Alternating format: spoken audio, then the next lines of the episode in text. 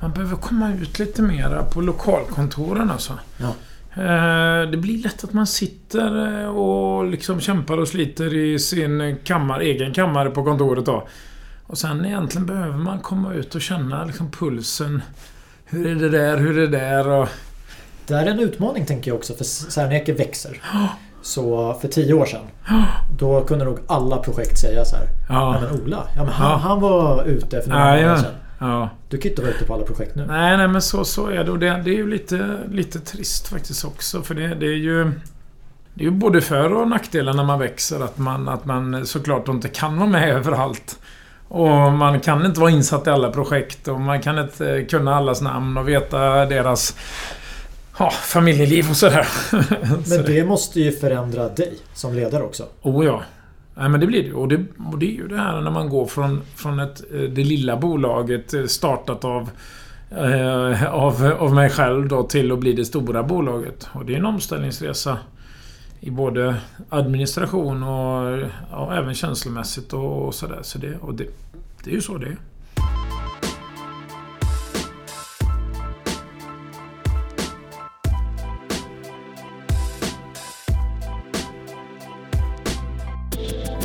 Nordens största multisportanläggning.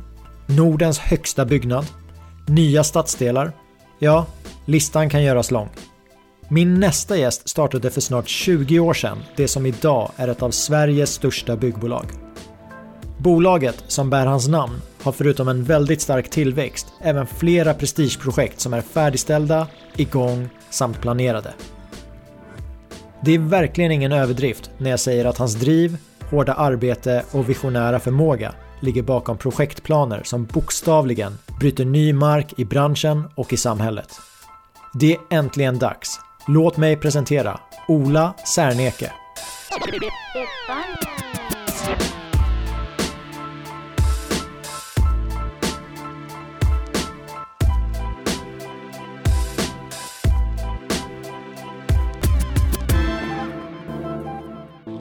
Från Södermalm i Stockholm. Jag får äntligen säga varmt välkommen till hela kedjan Ola Serneke. Tack så mycket. Jag började med äntligen för att vi har försökt få till det här avsnittet under snart ett år. Ja, vi har haft en dialog. eh, Ja, det är nog, det är nog ett år, ja. Det stämmer. Fullproppad kalender. Ja, nej men så är det. Så är det. Sen blir det ju ofta det att man, man är ju väldigt eh, fokuserad på, på projekt och affärer och, och det är klart då går det, man, man prioriterar det väldigt hårt. Klockan är ju 15.30 när vi sätter igång mikrofonerna. Mm. Hur har dagen sett ut hittills? Eh, nej men väldigt bra. Jag eh, reste ju i morse, tidigt i morse upp hit till, till Stockholm från Göteborg. Åkte från ett snöklätt Göteborg till ett eh, snöklätt Stockholm. Eh, så nej, men riktigt, riktigt bra. Trevliga möten här uppe och trevligt att komma och framförallt att träffa personalen igen i Stockholm. Eh, Eh, Vi har ju haft eh, våra kontor eh, halv, halvbesatta innan då med, med, med folk och nu, nu igen så börjar ju folk komma tillbaka till 100% till kontoret och, det- och det är kul att se, se alla igen på plats vilket är väldigt skönt faktiskt. Hur mycket reser du i veckorna? Tidigare innan Corona så var det ju extremt mycket såklart. Men nu eh, har det blivit eh, mindre då. Men, men det är ju några dagar i veckan så reser man ju. Reser man ju men eh, inte varje dag. Det här med fullproppad kalender, det tar jag ifrån att ja, men, varje gång vi har hörts så har det ju varit någonting som händer. Och när jag tänker på dig, jag tänker inte på den här människan som sover särskilt mycket. Mm. Så det känns som att du har verkligen helt fullspäckade dagar. Ja. Vad är det som driver dig till att göra det du gör? Nej, men Jag tror att från, från början så hade, hade jag ju en vision om att skapa ett stort bolag som kunde faktiskt vara med och påverka samhällsutvecklingen på ett eller annat sätt. Och jag har ju alltid drivits av att göra mycket saker oavsett när jag var ung eller, eller när jag växte upp. Då. Så, så jag har alltid varit väldigt... Eh, jag, jag, jag, jag, jag har gillat att ha mycket att göra.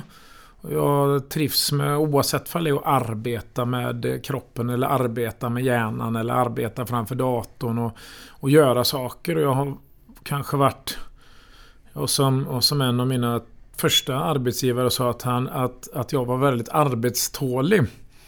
Eh, och det hade inte jag ens tänkt på när han sa det. Utan jag bara reflekterade över att Ja men vad jag vill ju. Jag tycker att det är skönt att göra saker oavsett om det är med hjärnan eller med kroppen. Och, och, och det, ja, det blir väl lite grann ungefär som de är som, som får en, en eh, addict, att man blir beroende av någonting. Och jag är beroende av att göra, göra saker och jag, jag mår bra av det. Många är ju addict, men mm. då tänker jag att det kanske är kopplat till jobbet. Men att vi inte spelade in i oktober, det berodde ju på att du var i Sydafrika mm. i tio dagar och åkte mountainbike. Ja, precis. Har du alltid haft den balansen också med dina fritidsaktiviteter och arbete? Ja, nej men så är det. Jag, jag har väl ända sedan också barnsben då varit väldigt eh, tyckt det var kul med idrott och tävlingar och, och, och prioriterat och hinna med det mesta då. Och så, så det är klart att nu blir ju dagarna mycket prioritet att man eh, hinner med att vara med barnen och, och prioritet att man sköter jobbet och, och sen även då träning och tävling. Eh, så det, det är mycket, väldigt mycket kretsar ju kring det då. Eh, och träning tror jag också ger ett och tävling gör ett, ger ett välbefinnande. För man tränar för att man ska göra någonting i, i en tävling då. Och sen att man klarar det. Och det är lite grann som med, med arbetet också man jobbar ju hårt för att klara någonting. Uppnå någonting och eh, man har ett mål eh, som man vill uppnå. Och samma sak är det ju med träning. Du lägger upp inför en tävling så tränar du och äter och eh, funderar på hur kan jag få bättre bäst utväxling, minst tid och, eh, och mest, eh, mest eh, nytta för eh, den tiden man lagt ner då. Och så är det ju även, även både med, med jobbet och, och även med, sin, med familjen då, att man hinner med och, hinner med och eh, träffa barnen då. Drivkrafter kan ju förändras över tid. Om jag tar mig själv så för tio år sedan då var det väldigt viktigt att jag skulle springa milen på under 40 minuter. Ja. Idag så är min motivation att ja, men om jag går ut och springer så ger det mig mycket mer. Jag är piggare under dagen. Hur har dina drivkrafter förändrats över tid? Jag, jag är nog eh, väldigt fokuserad på tider fortfarande. Eh, jag gillar ju att slå, slå tider eh, på, på, på lopp och på långlopp framförallt som jag är väl mest inriktad på då när det gäller eh, skidor och cykling och, och eh, motorcykel. Eh, och, och sen å andra sidan så för kanske 20 år sedan då kanske jag hade varit mer besviken om jag inte lyckades att klara X antal timmar på ett visst lopp då. Nu så ser jag bara en förbättringspotential hur jag kan förbättra mig till nästa gång för att lösa det. Eh, så just den här, man har kvar samma tävlingsinstinkt men man kanske är lite mer inser att jordklotet eh, fortsätter att snurra även om inte jag klarat tre timmar på det här loppet då. Eh, men däremot så finns ju den här tävlingsdjävulen kvar i, i kroppen fortfarande då, som gör att man kanske då tar i lite mera och man vet att man kan lägga få ut 20% mera ur kroppen än vad man tror i, om, man, om man kör långlopp då framförallt då. Om man bara får, får hjärnan och, och mm, får kroppen att fortsätta och ta i lite till då.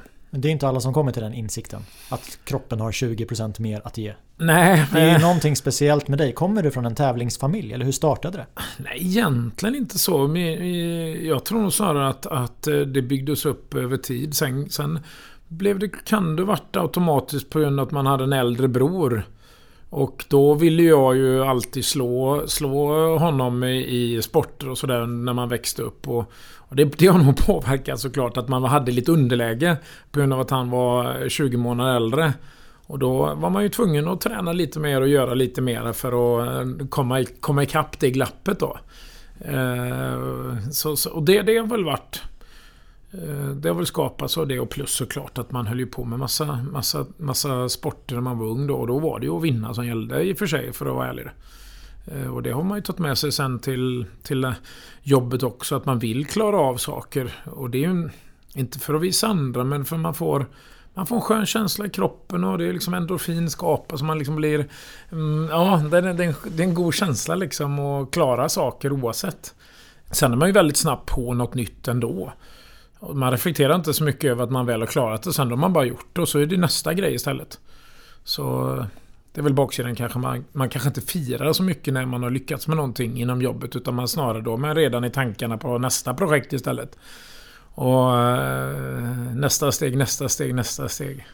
Det är väl det man brukar höra. Fira delsegrarna, bränn inte ut er. Nej, precis. Men ja, den, eh, ja, jag har nog kanske varit lite sämre på att fira delsegrar tror jag. Men eh, man, man, får, man upp, uppmanar ju sin, sin personal till att fira eh, delsegrar. Om vi fokuserar på träningen, hur tränar du bäst? Solo eller i grupp? Jag är nog, eh, gillar nog att träna i grupp. Gärna med folk som är lite bättre också, så man får ta i lite mera då utmanas. Eh, sen... Det bästa träning är ju tävling.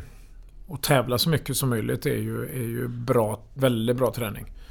Eh, och eh, ser man just som inom de sporterna som jag håller på med så, så ser man ju att kör, kör du 10 stycken mountainbike-lopp så har du fått en riktigt grym uh, träning då för ett kommande stö större lopp. Då. Och, och träna för Eh, och nå, nå ett högt mål, eh, då måste du lägga in ett antal tävlingar för att du verkligen pressar dig då.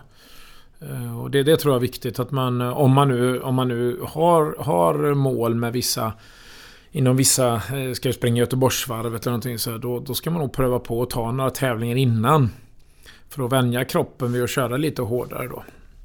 Så, sen, sen är det ju givetvis beroende på vilken, vilken nivå man ska nå och sådär då. Men... Eh, bra rekommendation. Ja, men jag, nu när jag pratar med dig, alltså det är hela den här, du lyser ju upp när du pratar om tävling. ja. Och då tänker jag att låt oss spola tillbaka till tidigt 2000-tal. Mm. För då går du i tankarna kring att starta ett eget byggföretag. Ja. Vad var det som kickade igång de tankarna hos dig? Så det var först och främst så, så uh, tyckte jag väl hela tiden att man kunde göra saker bättre. Tävlingsgrejer? Ja, nej, men det, ja, man hade ju den här känslan att uh, undra om inte varför gör vi så här och varför skulle inte man kunna göra så. Och, Sen var det faktiskt ett antal kunder som frågade samtidigt och, och sa det att, uh, att eh, varför startar du inte eget bolag? Du, du jobbar ju ungefär som du ägde. Peab som jag så jobbade på då. Eh, och, så, det är klart jag la ju väldigt mycket tid på arbetet då. Även då. Eh, och, eh, och sen till slut så bara insåg jag att men fasen jag har, jag har en bra, bra, ett väldigt bra kontaktnät. Jag har väldigt många kunder som vill att vi ska göra jobb åt dem. Och jag kan också påverka eh, bolaget och göra något positivt av det då. Och framförallt att, att, att jag hade ju målet från början och en miljard inom tio år var bland de största 2015 och sen börsnotera oss då. Eh, och framförallt att vi skulle bli så stora så att vi skulle kunna vara en av de som blir tillfrågade till allting. Och att vi kunde vara med i samhällsdebatten också. Att vi kan diskutera om samhällsutveckling och hur ska, hur ska vi göra för att skapa bästa framtiden för nästa generation som vi brukar säga ofta då. Och det har jag haft liksom som ett, ett, eh, mål hela tiden då. Att bygga ett bolag som faktiskt påverkar och göra projekt också som, som påverkar samhället positivt. Som ingen annan gör eh, i Sverige. Och, och, det hoppas jag att vi, kommer ha gjort åtskilliga sådana projekt innan jag dör i alla fall. Ja, det ser ut så i alla fall. Ja, men eh, vi är på god väg. Jag hör på dig att det fanns ju väldigt många faktorer som, som drev dig mot att starta eget. Kommer du ihåg stunden då du tog beslutet att imorgon går jag och säger upp mig? Ja. Berätta. Nej, då, var det, då hade jag extrem ångest. Jag hade, hade sån... Eh, för, för jag, vi var ett sånt bra team där jag jobbade också. Och vi hade så... Eh, det, man, var ju så man hade ju sån nära relation. Så min, mina chefer som jag hade, Ulf och Weine till exempel, så man satt ju och pratade med dem om allt. Och, och, även givetvis då övriga, övriga i personalen. Men just mina chefer hade jag så bra relation med.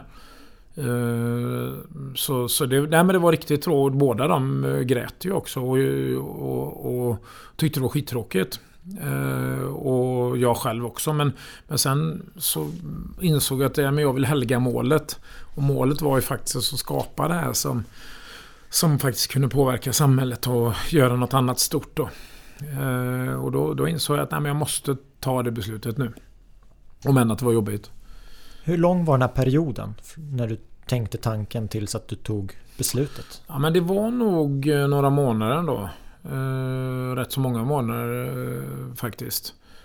Och eh, det hade nog sakta men säkert då verkt fram. Och sen när till och med en kommun sa till mig att Fasen Ola, vi, an, vi anlitar ju inte liksom eh, bo, ett, ett bolag, vi anlitar dig.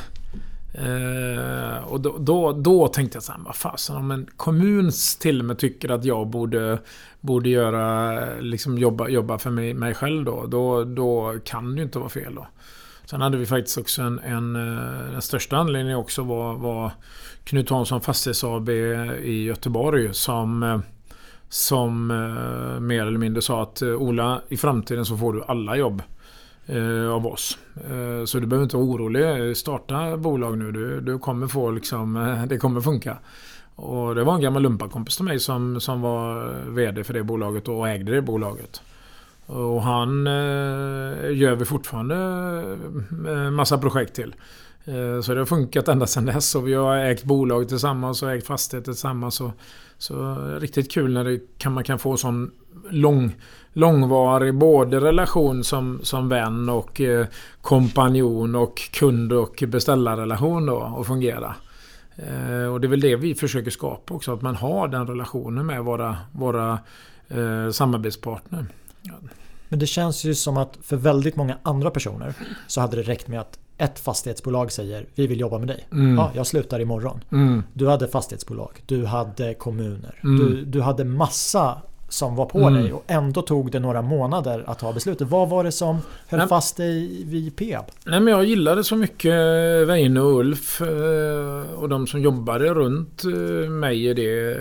Jag gillade det sammanhanget liksom. Eh, de var väldigt jordnära och ändå skarpa liksom dygnet runt. Och, nej, men vi hade mycket, mycket trevligt tillsammans. Och vi kämpade och slet väldigt hårt tillsammans. Och alla, alla eh, ja, hjälpte varandra i alla lägen. Så, så det, var, det var nog mycket, mycket att jag tyckte jag trivdes så bra ändå i det sammanhanget. Och i det eh, med, med de Eh, Eh, så, så hade, hade, jag, hade jag inte, inte tyckt det varit, varit bra eh, där, då hade jag nog tagit det beslutet väldigt mycket snabbare. Men i och med att det var så bra och att det fungerade och eh, hade en väldigt bra relation med både uppåt och neråt i, i organisationen. Och jag, fick ju ut, jag hade ju massa utbildningsprogram som jag gick och sånt där då. Så var det nog, det blev liksom sådär eh, en samvetsfråga att, att man skulle vara kvar eller inte då. Och då blev det så personligt. Det blev inte kopplat till ett börsbolag, eh, Peab, utan det var kopplat till personerna i, i gruppen. Den här lojaliteten till personerna, kan du se det i andra delar av ditt liv? Att du är lojal mot saker, rutiner och liknande? Jo, men så är det ju. Man vill ju hjälpa alla. Eh, och framförallt anställda och eh, vänner och sådär. Man, man, man vill ju nog vara var, var en person som, som ställer upp. Det är nog någonting som varit genomgående i hela livet. Att man, att man nästan ibland kan tycka synd om folk och så vill man hjälpa, hjälpa till väldigt mycket då för, att, för att förbättra en situation. Jag tänker sporterna du håller på med idag, mm. det är ju individuella. Mm. Har du en bakgrund i lagidrotter eller är den här lojaliteten någonting som har kommit på ett annat sätt? Nej, det är klart jag spelar ju fotboll och eh, innebandy och eh, basket och alla möjliga grejer också då. Eh, när jag var yngre. Men sen tror jag nog att det var, blev så att att varför det blev mer individuellt det var ju det att man hade länge... Alltså jag gillar den typen av... Jag var ju duktigare på trä... Eller jag var ju duktigare på att köra ett lopp som var tre timmar än att springa 100 meter. Eh, och, och, det insåg man ju rätt så snabbt att men fast jag är nog rätt så konditionsstark då. Och då blir det ju lätt att man hamnar i sådana sporter. Eh, att, att, att det, och då, och det, då är det ju individuella. Det är ju inte kanske då eh, innebandy eller fotboll eller eh, som, som man prioriterar till slut då.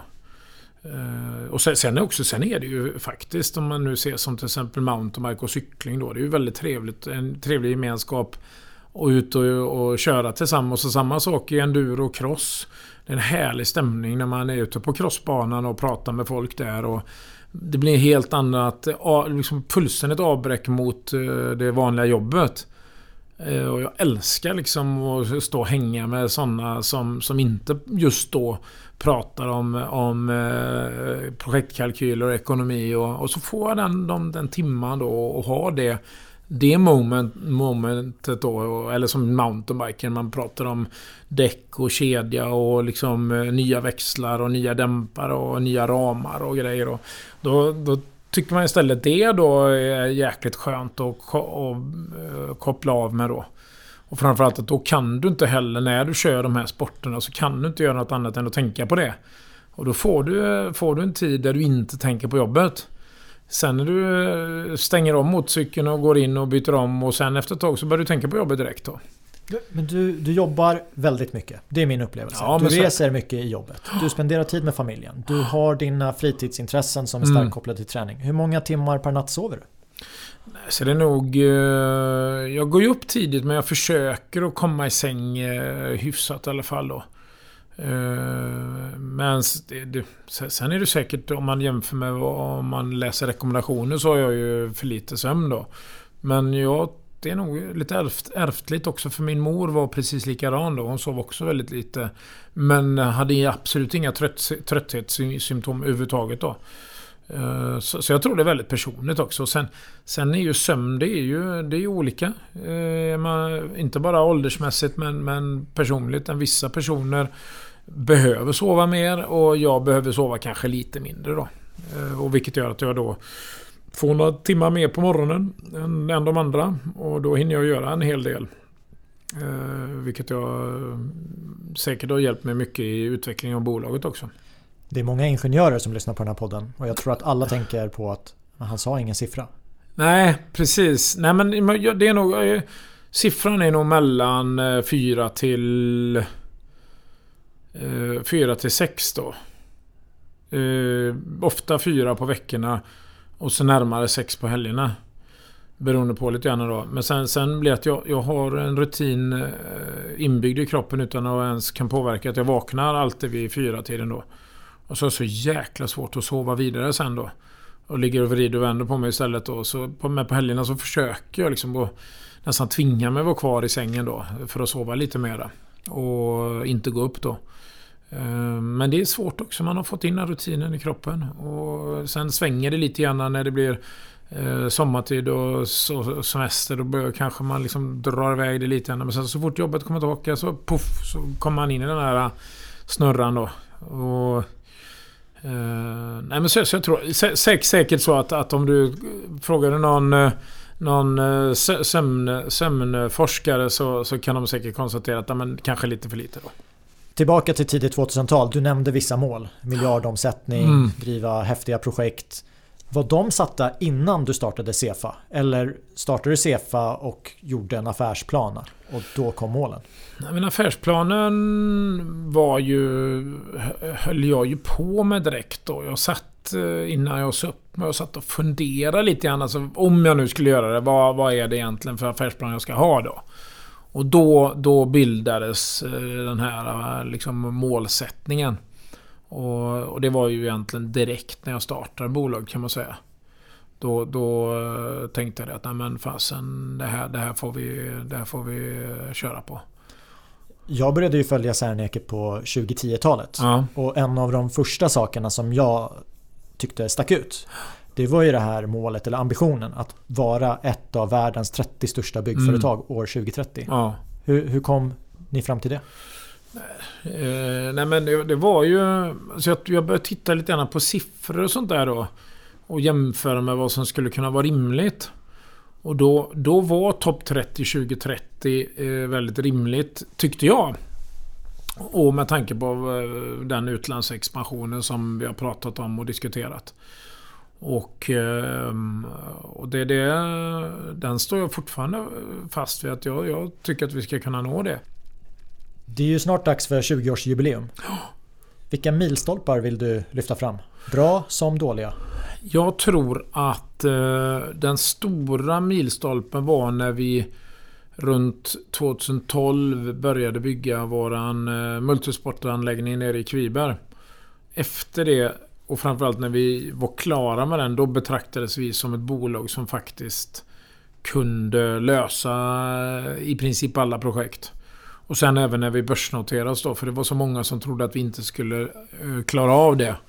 Och att vi skulle bli ett börsfärgat bolag och sådär. Och när vi, när vi väl hade gjort det och satt de första Dels den första eh, när vi noterades och sen när vi gjorde de första obligationerna. Och då var vi på allvar med i liksom eh, bland de stora bolagen i Sverige.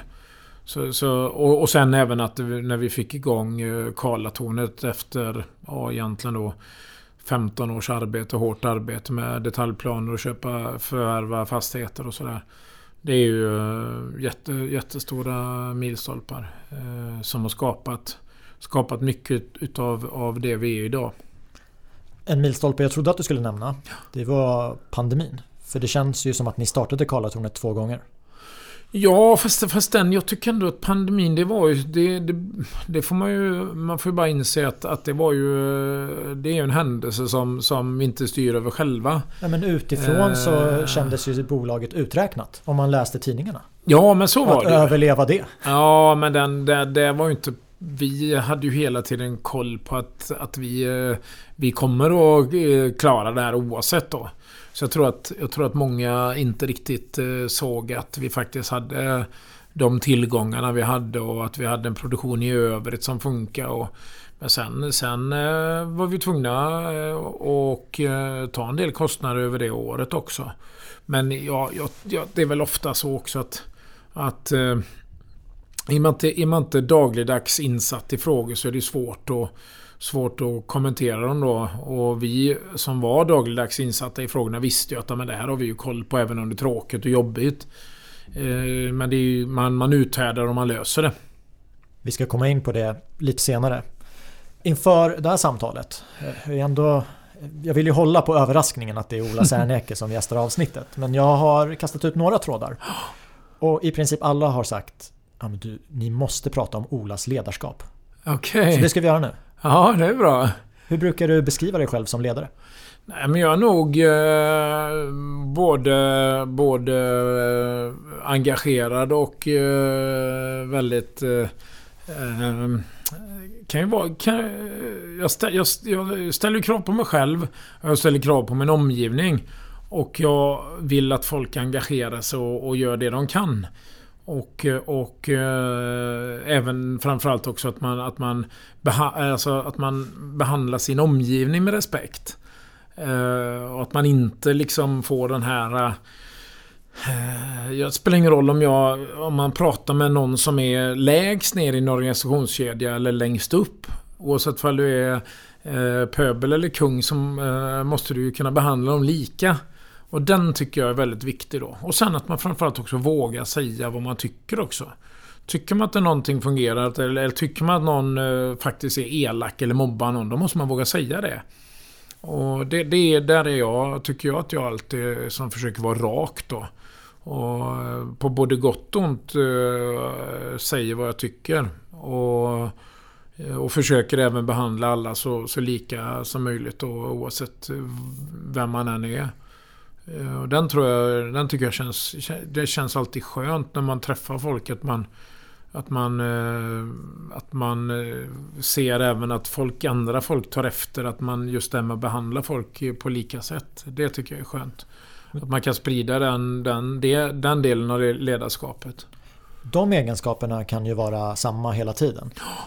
Men sen så tänker jag att i ett bolag som Serneke som, som växer så mycket så behöver ju vissa ledaregenskaper förändras. Mm. Kan du ge några exempel på saker som du har fått utveckla? Nej, men det är just det här med beslutsprocesser och sånt där. Tidigare så var det ju lätt att man fick man en fråga så, så kunde man ju svara på stort som smått och bara ta det beslutet själv då. Och, men nu då när vi har en, har en när vi börsnoterar och vi har en styrelse och koncernledning och Eh, vi har affärsråd med, med regionråd och Sverigeråd och så vidare. Då, då får man ju då får man liksom hänga med det och, och eh, inse att men ska, vi, ska vi få med, få med besluten på rätt sätt då måste vi göra dem på det här i den här ordningen och de här, den här tågordningen då. Och det, det är nog en, sån, en, sån, en av de eh, större förändringarna som, som man har haft under åren då. Och sen att man kanske än mer måste vara, vara, eh, lyssna in omgivningen då. För tidigare så hade man så mycket folk runt sig som man kände. Och man kunde dem innan och utan. Nu så träffar du folk som du inte... Som faktiskt också inte känner mig personligen. Och då gäller det att vara kanske lite mer tillbakadragen i vissa frågor då. Och låta folk komma till tals än mera. Eh, för tidigare när, jag, när, jag, när vi startade bolag så var det ju framåt, uppåt hela tiden. Och då krävdes ju att man hade en urkraft som liksom låg på i alla frågor då. Men det funkar ju inte i, när man har växer och ett jättestort bolag. Så då kan man inte engagera sig i alla frågor. Utan man måste våga släppa frågor till andra. Och låta dem besluta om, om de här frågorna. Och inte gå in och management override och ta ett beslut då. Så jag tror att man måste... Ju större bolag man är så måste man involvera mer folk och inte lägga sig i. Eh, och delegera mera då. Och det jobbar jag med mer eller mindre dagligen då och försöker få det att fungera. Nu har ju du inte haft någon chef på ett tag. Men om, om du tänker tillbaka på din ja, men, resa i arbetslivet. Mm. När du tänker den ultimata chefen. Mm. Vilka egenskaper ska den personen ha? Du får nämna topp tre. Ja, men framförallt att de, att de vågar och, och uh, svara. Uh, som de tycker och tänker. Eh, men att också att de respekterar att man, att man är olika person, personer och olika åsikter. Att man då att man, man liksom anammar båda personens åsikter, eller alla personer, och så sammanfattar sen då. Att man inte eh, blir en eh, yes eller no-sägare hela tiden då, utan man, man lyssnar och så eh, funderar man och ta till sig och, och sådär och inte, inte blir en eh, vindflöjel eller tvärtom då. Eh, och sen, sen också att man är att man är eh, engagerad i alla frågor och rak och ärlig. Att man inte liksom håller på och försöker gå runt frågor då. Eh, och sen att man vågar ta jobbiga saker. Eh, att, man, att man inte låter saker passera bara för att det är jobbigt. Utan att man går in i frågan istället med engagemang och, och positivism. Att man, att man är positiv som person, man vågar ta i frågor och att man, att man gör det på ett rakt och ärligt sätt. Eh, och att man är lyhörd. Och det, då, det, det kan man ju sammanfatta dem. Det sägs ju ibland att man som ledare formas av både framgångar och motgångar. Och framgångar tänker jag, ja men det finns ganska många framgångar i Sernekes historia. Mm. Motgångar? Mm. Nej men vi har ju haft eh, väldigt många motgångar egentligen eh, under alla år som har gått på olika sätt. Allt ifrån att, att vi har haft eh, utmaningar med, med projekt. Vi hade till exempel eh, ett projekt nere i Skåne 2011 som var jätteproblematiskt med personalen som vi anställt där. Till att det är rena eh, organisatoriska frågor som man måste hantera och, och, och, finansiellt alltid under resans gång. Nu är det ju lättare mot vad det var förr i tiden men när man startade bolaget så de första 3-4 åren så hade vi väldigt enkelt eh, i och med att vi hade väldigt bra kassaflöde och byggrörelsen. Och sen, men sen när vi började förvärva fastigheter och projektutveckling och så här. Så har man ju man har fått kämpa hela tiden för att hålla uppe eh, hålla uppe moralen hos, hos eh, allt och alla runt omkring. Eh, för de utmaningar som har varit då med, med, med både finansieringssidan och, och, myndigheter och allt sånt som, som tar tid då. Eh, och innan man får ett startbesked då på ett projekt då, så tar det ju oftast mycket längre tid än vad man, vad man trott från början då. Och det, det, då gäller det att ha personalen runt sig och liksom eh, nu jäklar, nu löser vi det ändå då.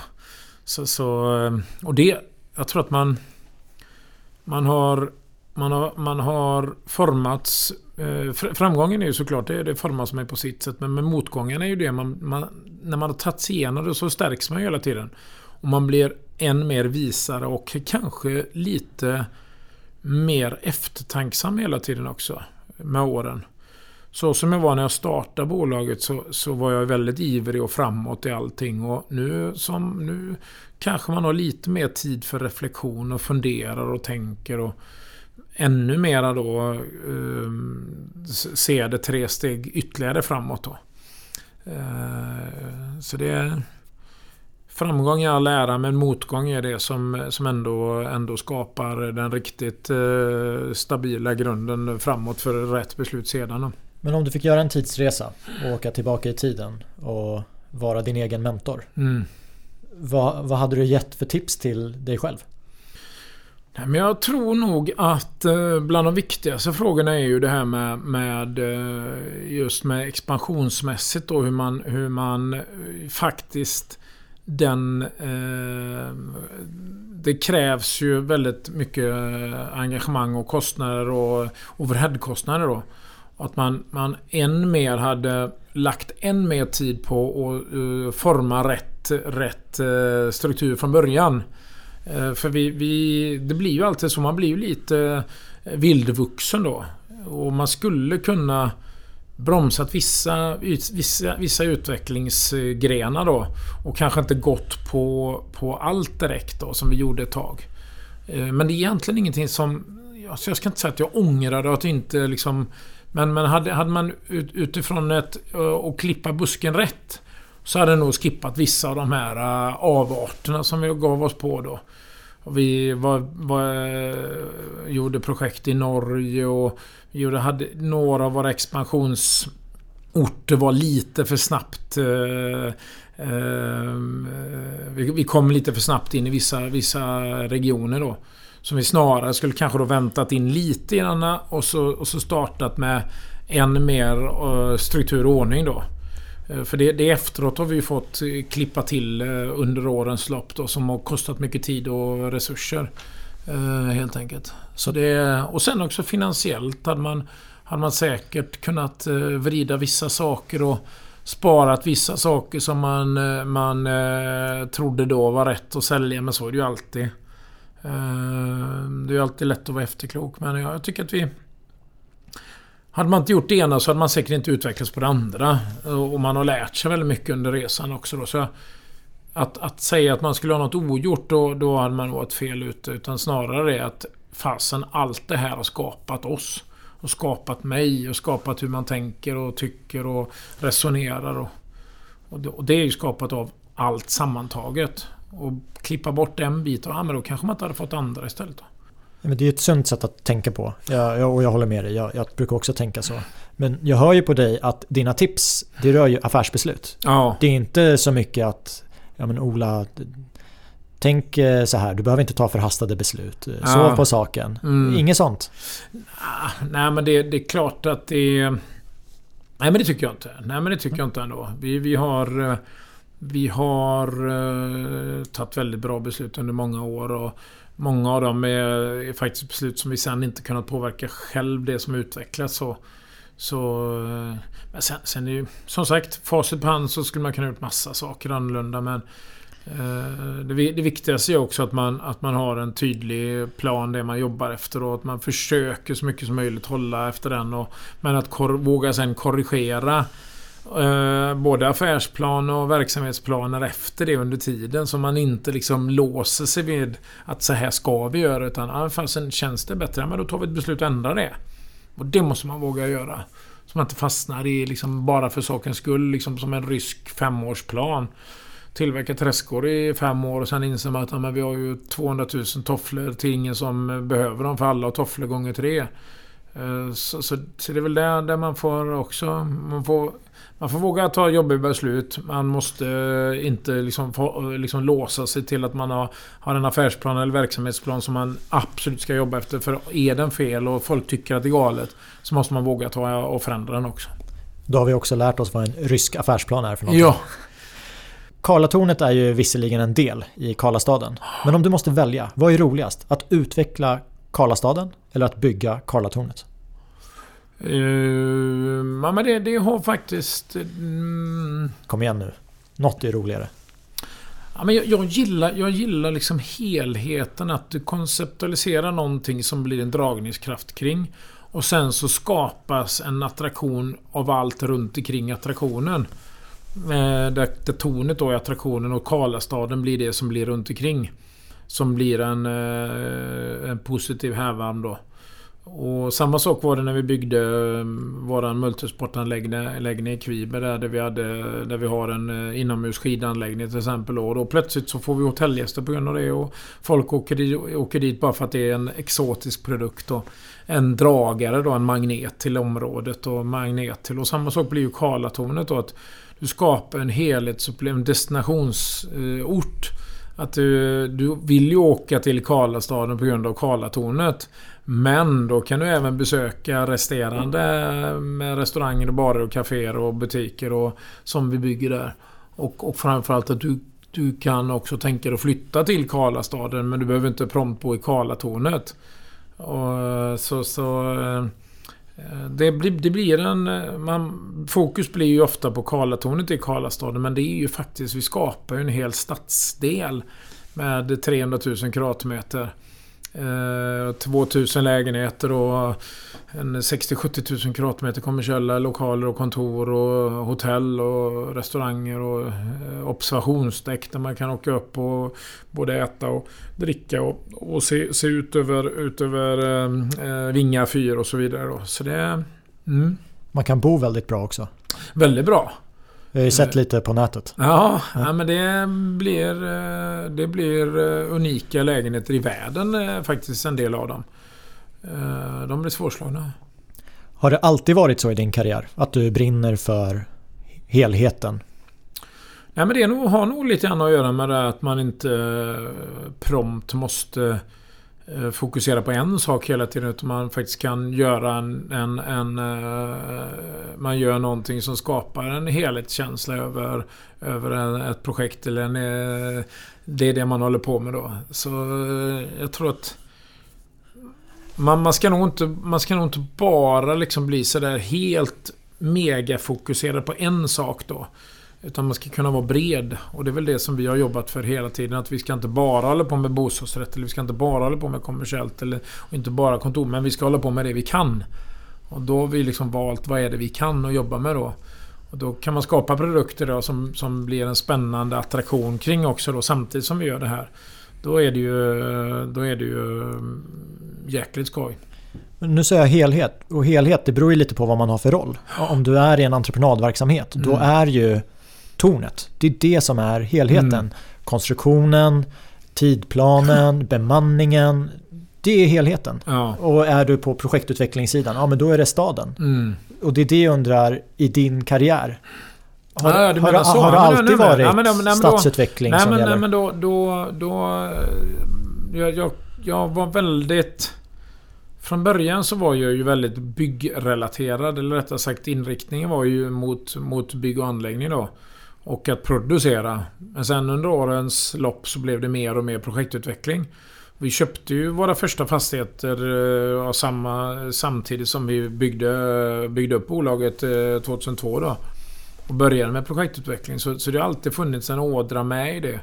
Eh, om än att den delen har vuxit under årens lopp. Då. Sen har man ju framförallt sett då att, att är det någonting man ska på... Kan man, hur kan man påverka samhällsutvecklingen? Kan man påverka det genom att vara en byggare? Nej, det blir inte så mycket då. Men däremot kan du skapa en ny bostads... Eh, ett, ett nytt, eh, en ny stadsdel. Då kan jag faktiskt vara med och påverka samhällsutvecklingen på ett positivt sätt. Då. Och det har jag brunnit för alltid då. Att, att man kan vara med och göra saker som faktiskt blir... Eh, som tillför någonting då.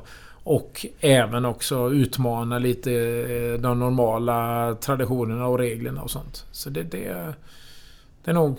Om man svarar på frågan då så... Från början ren byggare. Som gled över mer och mer och blev än mer intresserad av projektutveckling och framförallt vad man kunde skapa med det. För ett byggföretag eller en byggkoncern att gå från 0 till 10 miljarder. Bara det förtjänar ju sin uppmärksamhet och sina rubriker. Serneke, du nämner ni utvecklar en stor stadsdel. Ni bygger ett torn som är unikt. Eh, ni bygger en multisportarena. Mm. Under de här åren, hur har du upplevt stöd och reaktioner från andra i branschen? Hejar de på eller vad, vad, vad, säger de till dig? Jo, oh, men det tycker jag. Jag tycker att eh, alla våra kollegor i branschen har faktiskt varit jäkligt stöttande alltid nästan.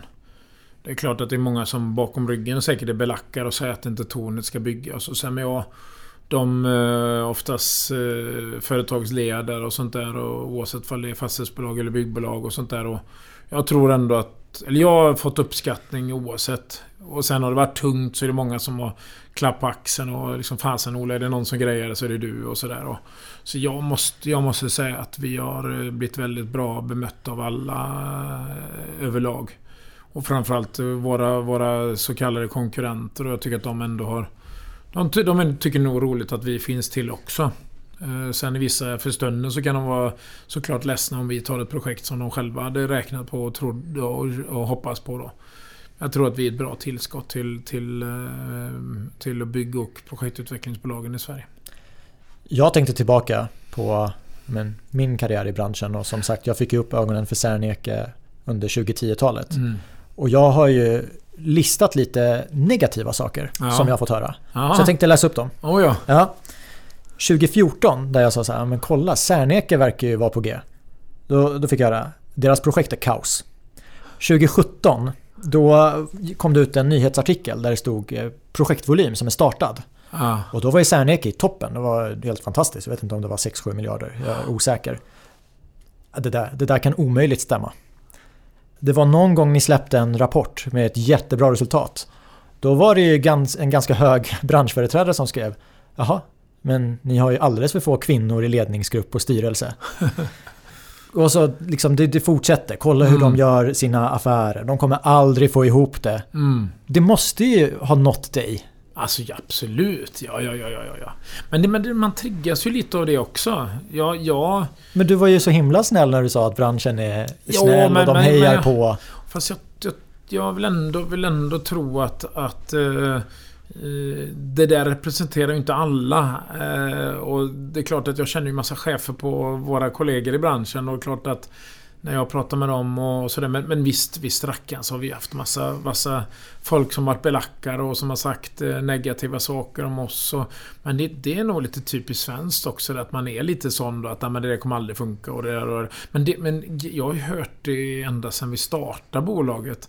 Att jag skulle omsätta en miljard och skrattade folk som de höll på att dö liksom. Och sen när jag sa att vi skulle vara bland störst, Sveriges största 2015 och då var ju liksom då var det också liksom folk som skrattade åt det där. Då. Så, så jag, men det får... Det, det, det, måste man liksom när man bygger ett bolag och man utmanar det på så som vi har gjort. Då måste man räkna med att folk kommer vara kritiska och folk kommer säga saker bakom ryggen på en och, och tycka att man är liksom eh, all, lite för kaxig och lite för sådär. Och, och det får man bara tro, det får man bara ta. Eh, man, och, och istället veta veta att man... Ja, jag har alltid trott på det vi har gjort. Eh, och vetat att vi har, en, vi har en, en, plan för hur vi ska nå våra mål. Och eh, sen korrigerar man den ut med tiden och man kämpar och sliter. Och har man då, har man då rätt verktyg och, och rätt eh, möjligheter, eh, eller eller förutsättningar för att skapa möjligheterna. Då kommer man nå dit eh, om man bemästrar det man håller på med. Och vi, jag måste ju säga att vi, jag tycker att vi vi eh, har, ha bra personal och om än att vi gör omorganisation och sånt där. Men jag tycker att vi har bra, väldigt bra personal som, som kan hjälpas åt och, nå, de här, nå de här målen och affärsplanen och verksamhetsplanen. Ja, ni har ju överbevisat i snart 20 år. Så. Ja, nej, men, men exakt. Och det, vilket, vilket skulle bevisas, om man nu pratar rent, rent uh, matematiskt, då, att vi har ju bevisat att det går att lösa det här. Och jag tror ju att, att uh, de belackarna börjar nog ge upp nu. Jag tror att de börjar nog insätta, vad fasen, nu har de faktiskt, som du säger, proof of concept, att vi har ju faktiskt löst det. Så, så, uh, men med tiden så, så kommer vi nog än mera befästa att vi faktiskt löser det vi säger. Eh, sen om än att det blir lite jack i kurvan ibland. Och, men vad fasen, det är bara att ta i lite mera och kämpa och framförallt hålla, på, hålla fanan högt och vara positiv och eh, arbeta ännu mer organiserat och strukturerat och fokuserat så, så löser man det. Jag tänker att bolaget är ju starkt förknippat med dig. Mm. Ditt efternamn, det är ju mm. bolagets namn. Så vad känner du när, när det är negativa rubriker i media till exempel? Är det ditt uppdrag då att ställa det till rätta? Nej, alltså, men det, det, är klart att man har blivit lite luttrad också med åren. Eh, man, man, eh, eh, man kan inte liksom gå och ta åt sig för allt och, och sådär.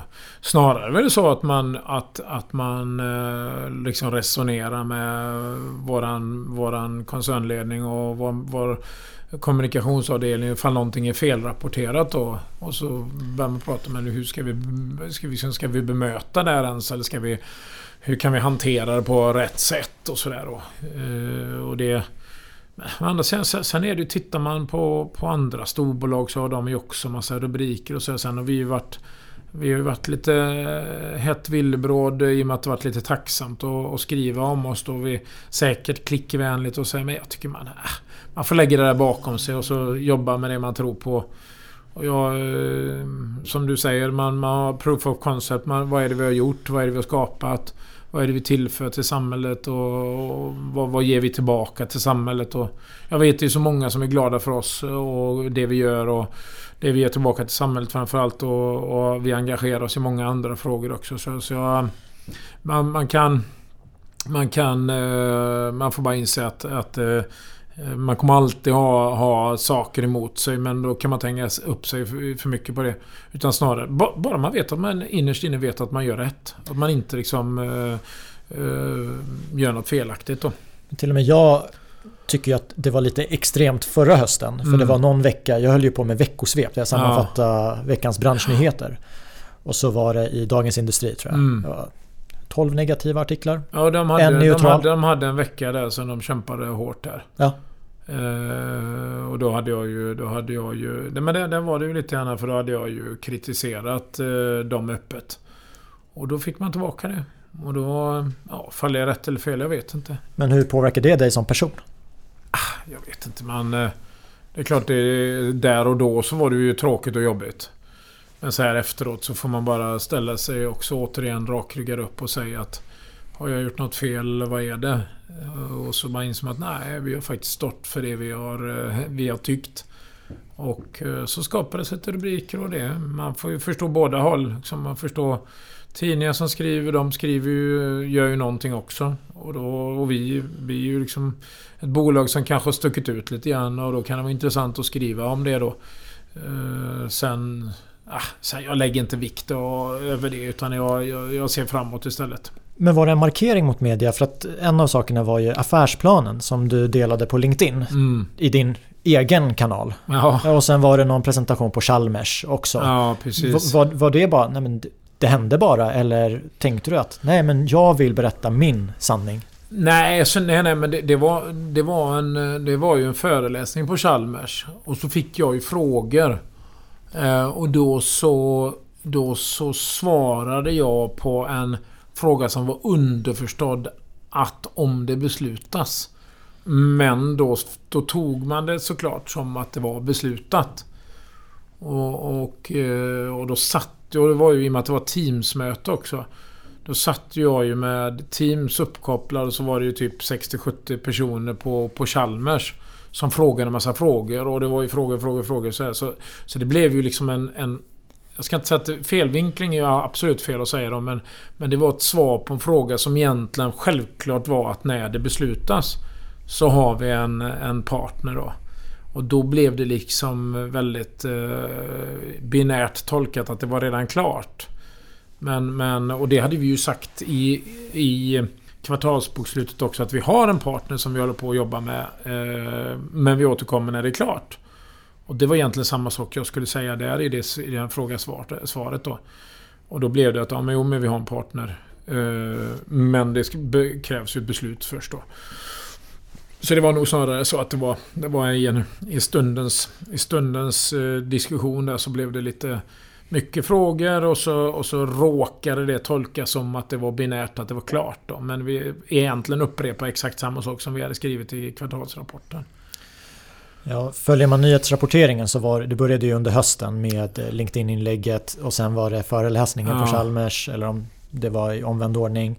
Och sen eh, foruminläggen också. Mm. Och alla de här sakerna så står det att ja, men det är inget brott. Det, det, är olämpligt men det är inget brott. Nej, men, precis. men ändå bestämde du dig för att kliva av som koncernchef efter ja. foruminläggen hur, hur tänkte du? Hur gick tankegången? Nej, men det, det var egentligen var... Alltså det, det är också lätt att säga efteråt att det var egentligen ingen stor fråga. För vi hade pratat om det här eh, under eh, rätt lång tid att jag skulle ändå ägna mig åt projektutvecklingsverksamheten och våra investeringar. Så, så jag och Mikael hade pratat om det här tidigare och så sagt att fasen egentligen borde vi byta för du passar mer som den rollen som eh, koncern-VD och börs-VD. Och så kan jag vara VD och ansvar för alla, alla våra fastigheter och tillgångar. Eh, det jag egentligen lägger mest tid på ändå. Och då nu så passade det bra helt enkelt att fasen när vi ändå håller på och diskuterar det här så jag har ingen, jag har ingen prestige att jag måste vara, måste vara börs-VD utan jag kan lika väl vara VD för våra dotterbolag som, som egentligen sköter det som jag ändå håller på med. Och för mig så, så att sitta och jobba med kvartalsrapporter och dra kvartalsredovisningar och, och köra, köra investerarmöten och sånt har aldrig riktigt... Det har inte legat mig varmt om hjärtat ändå för det har inte liksom... Jag har inte sett någon utveckling av det och inte skapat något mervärde. Utan jag tycker att det har varit ett nödvändigt ont och, och då, då kände jag så varför ska jag lägga tid på det egentligen när jag kan istället hålla på med fastighetsaffärer eller markanvisningar eller projektutveckling eller fastighetsutveckling. Där vi faktiskt tjänar massa pengar på det. Och faktiskt utvecklar också positivt. Så, så det blev en naturlig... Och det, det var ju mitt förslag. Jag sa ju det till Jan, då, min, min ordförande, att fasen det är bättre att jag, jag switchar istället. Och så kör jag det så som vi har pratat om tidigare. Då tar jag hand om det. Perfekt. Och det, det var som Jan också sa på, på någon intervju att det här är win-win för bolaget. Det passar bättre. Ola passar bättre till det och, och vi tar in Mikael som börs -VD. Och han sköter det och han, han är, har en fallenhet för det på ett annat sätt än vad jag har. Och då... Och jag sitter ju ändå med i koncernledningen och är största eller majoritetsägare och så för min del så är jag ingen, liksom ingen prestigefråga utan nästan snarare så var det var skönt för mig att jobba med det. Och, eller som ansvara för, för det segmentet som jag ändå jobbar och lägger tid på. Eh, oavsett om det var planerat eller inte så tänker jag att kliva av som koncernchef och styrelsen mm. som du också lämnade. Ja. Det, det, måste ju vara massa känslor. Att göra alltså, det. Egentligen det var det inte. Jag tror att det var mer känslor för andra. Alla kom och frågade mig och hur jag mådde och så. Så, bara, så inga problem alls. Jag har absolut inga problem med det och, och i och med att vi ändå... Jag har en koncernledning som rapporterar till styrelsen och styrelsens eh, ordförande tillsätts ju... I och med att jag, jag i valberedningen så sitter jag ju ändå med via, via Carl Magnus som utser mig då. Så det är klart att det blir ju ändå så att, att syvende och sist så, så, så blir jag nästan... Jag får lägga tid på det som jag är duktig på. Istället för att sitta på långdragna diskussioner om kvartalsrapporter och, och så vidare. Så, så, så jag, jag, det, var, det var en bra sortering för att hålla på med rätt saker istället. Och sen, sen att det inföll med det här, det, det må hända och det var praktiskt också för då, då kunde vi ta det beslutet eh, lite lättare. Det är ju snart ett år sedan mm. du, du klev av. Mm. Men du är ju fortfarande Ola Särneke på Särneke. Ja, hur, hur, hur, funkar det? Du, du är inte koncernchef, men, men du, du är ju Ola Särneke. Är det inte dig man går till? Nej, så det beror ju på vad det är för frågor. Är det stadsutvecklingsfrågor och projektutveckling och fastighetsutveckling så är det ju, då är ju jag VD för det, det benet. Men är det, är det till exempel entreprenadfrågor så är det ju... Nu är det Mikael Hultqvist som kommer ta hand om det som är nyanställd VD. Och då, då hamnar det där. Och är det koncernrelaterade frågor så är det ju Mikael eh, istället då. Så... Ehm, eh, Mikael Berglind då. Så, så, och det... Tycker inte det är något konstigt egentligen heller så. Det, det är ju många bolag som har det precis på samma sätt.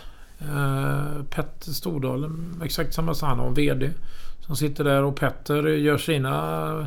Jobbar på sitt sätt och, och sådär. Så det, och det fungerar ju bra. Och egentligen så man, man, ska ju, man ska jobba med det som man, som man faktiskt är duktigast på också. Och jag, jag, är, jag är ändå, ändå drivs ju av projektutveckling och fastighetsutveckling och göra affärer. Köpa och sälja fastigheter och gå in i, i JVN med andra bolag och hitta samarbetsformer med, med utvecklingsprojekt med kommuner och, och, och det, det, är ju det vi varit egentligen... Eh, vi har, vi har ju varit duktiga på det under alla år. Och, och då kan jag lägga ännu mer tid till det så är det ju ännu bättre. På hemsidan beskrivs du ju som visionären. Och det känns ju som att du i din nya roll har lite mer fria tyglar att lägga tid på det visionära. Ja men visst, och det, det är ju exakt det, det så, så, är det. Så är det och, det, och då, då, då, då får, jag ju, får jag ju slippa vissa arbets, arbetsinsatser som, som tar väldigt mycket tid också. Jag har ett citat från er hemsida som jag tänker att jag läser upp. Vi ska alltid förbli de som vågar ifrågasätta, som är raka och ärliga. För vissa kan det vara obekvämt när du är ifrågasättande, men det beror ofta på att de inte är vana vid motstånd. Just därför behöver branschen ett bolag som vågar ifrågasätta, annars utvecklas den inte. Berätta lite.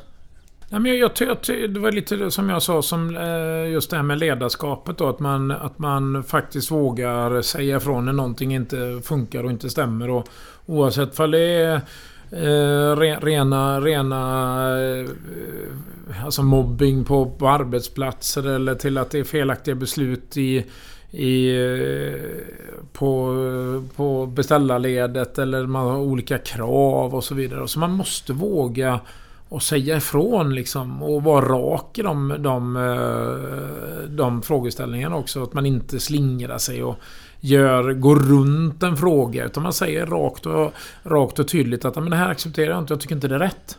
Hur kan vi lösa det här? Och vår, står man upp för det och säger rakt och tydligt att men så här är det.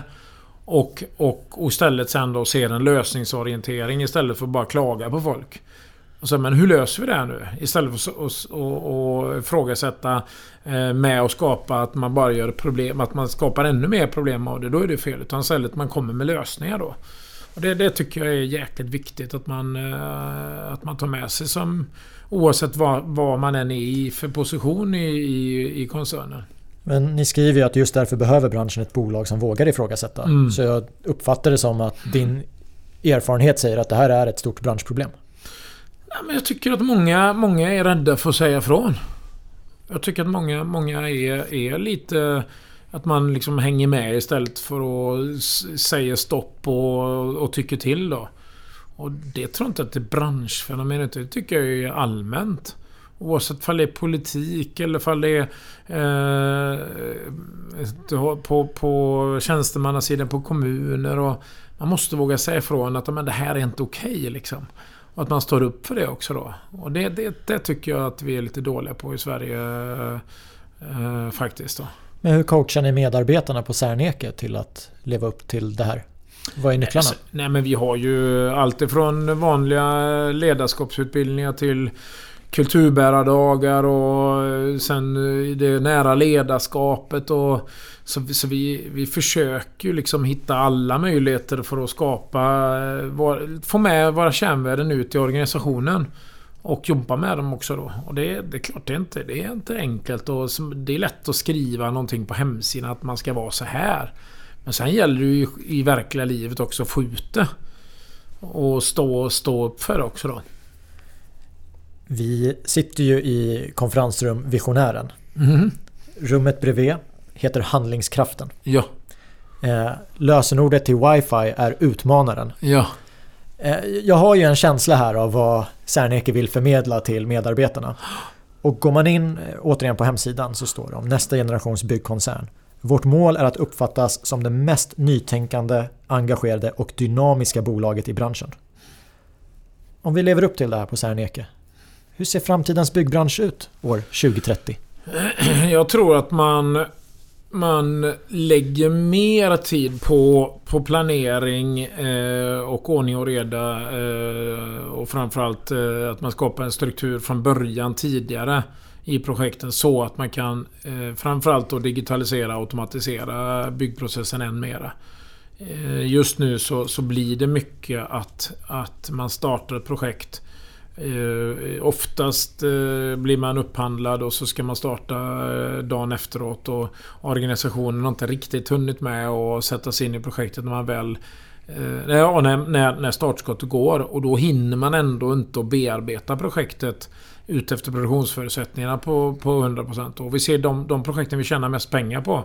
Det är de när vi har haft lite mer tid från början och planera. Och där är också att man måste våga säga till då i eh, tidigt skede till beställaren att den här, den här tidplanen, eh, uppstartstiden och vi behöver mer tid för att liksom sätta oss in i projektet och faktiskt komma med konkreta förslag också. Som gör att, att produktionen blir än bättre och, att, och, och att man faktiskt också får mindre, mindre eh, skador rent arbetsmiljömässigt också. Då. Så, så jag hoppas ju verkligen att man inte bara byggnadstekniskt och miljömässigt eh, och energimässigt utvecklas då men även att man har struktur och ordning och framförallt bereds eh, tid och, och planerar projekten ännu bättre. Eh, och att man, man skapar en, en inbyggd liksom, respekt mot varandra mellan beställare och entreprenörer på det sättet. Att man förstår att, ja just ja, nu har ni hållit på i, i tre år och planerat det här själva. Men sen så lämnar ni över till oss som vi ska bygga det på tre år. Inte ens det, kanske två år ofta då. På ett stort projekt. Men då kanske eh, vi hade kunnat lagt några månader mera på att optimera projektet tillsammans sen innan man startar då. För ofta så är det ju konsultbaserade eh, ritningar från början utan produktion kanske så jättemycket involverad. Och sen när det väl hamnar i upphandlingsfasen så, så får man en handling som man ska räkna på. Men den kanske inte är optimerad och bäst planerad egentligen för att skapa bäst produkt. Eh, både ur ett, eh, ur ett kortsiktigt perspektiv men även också drift och underhållsmässigt på längre tid. Då. Så, så det, det, hoppas jag på att man kan ta ännu längre fram då. Det pratas ju ofta om samverkan som, som lösningen på en hel del av branschens problem. Eh, när vi började prata så du nämnde ju att anledningen till att du startade Cefa och det som senare blev Serneke var ju de här återkommande kunderna. Mm. Ser du någon skillnad på att jobba med återkommande kunder och nya? Ja, det är ju jätteskillnad. Hur? Nej men det är ju, vi ser ju att de, då är man ju invand eh, projektledare, projektledare från båda håll, känner varandra och man liksom, det fungerar. Eh, man känner varandra rent, rent eh, personligt och man förstår att ingen är ute efter att lura varandra och sådär som, som eh, nya, nya kunder på ny ort och så här, kan, kan ofta tro om byggare då att, att men nu är de ute efter att sko sig på oss med nya ändringsarbeten och sånt där då. Så, så jag tror att man... Äh, lär man känna varandra så är det mycket enklare. Äh, och samverkansprojekt då med, med rätt inställning så, så är ju det optimala. För då lär man känna, känna varandra under tiden och man liksom hinner forma produkten och, och sådär eh, under längre tid då. Och det, det, det är ju ett sätt att gå för att skapa, skapa den där förståelsen för varandra och vad, vad har vi för utmaningar under resans gång. Men någonstans växer ju Serneke för varje dag. Eller för varje år i alla fall. Mm. Och det kommer in nya personer, man har personalomsättning. Och det du nämner med att man känner varandra, ja men mm. det är people's business. Så det kommer vi kanske inte ifrån. Men, men hur mycket går det att systematisera? Nej, alltså, men det är klart att det... Alltså, om, man, om man ser på till exempel typhus då.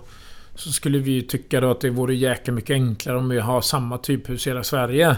Att man kan få stadsbyggnadskontor runt omkring i Sverige och förstå att ja, men det är helt okej okay att bygga ett, exakt samma hus som Serneke har byggt i Arlöv som vi bygger i Flemingsberg.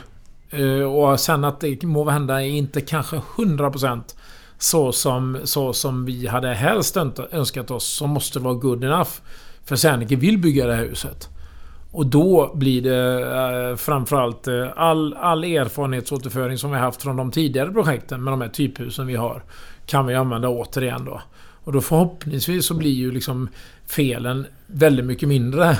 Och vi kan använda oss med, med systematisering och framförallt så mycket som möjligt eh, producerat i fabrik också då så man slipper att stå ute i eh, blåst och kyla och väta och, producera någonting som absolut till 100% eh, kommer vara mycket svårare att få, få rätt då i slutändan. Ola, det har varit en ära att få sitta här den här onsdags eftermiddagen och, och prata med dig. Första december 2021. Sista frågan. Om vi ses igen 2030, vad kommer vi prata om då? Uh, då kommer vi säkert ha gjort några riktigt spännande projekt. Uh, typ som Karlatornet fast något annat. Som uh, du kommer tycka att shit, det där, var, det där var intressant. Och att du kommer säga tänk att ni klarade den resan som du satt och pratade med mig om 2021. Då håller vi kontakten. Ja. Så ses vi. Bra. Tack för idag. Tack, tack.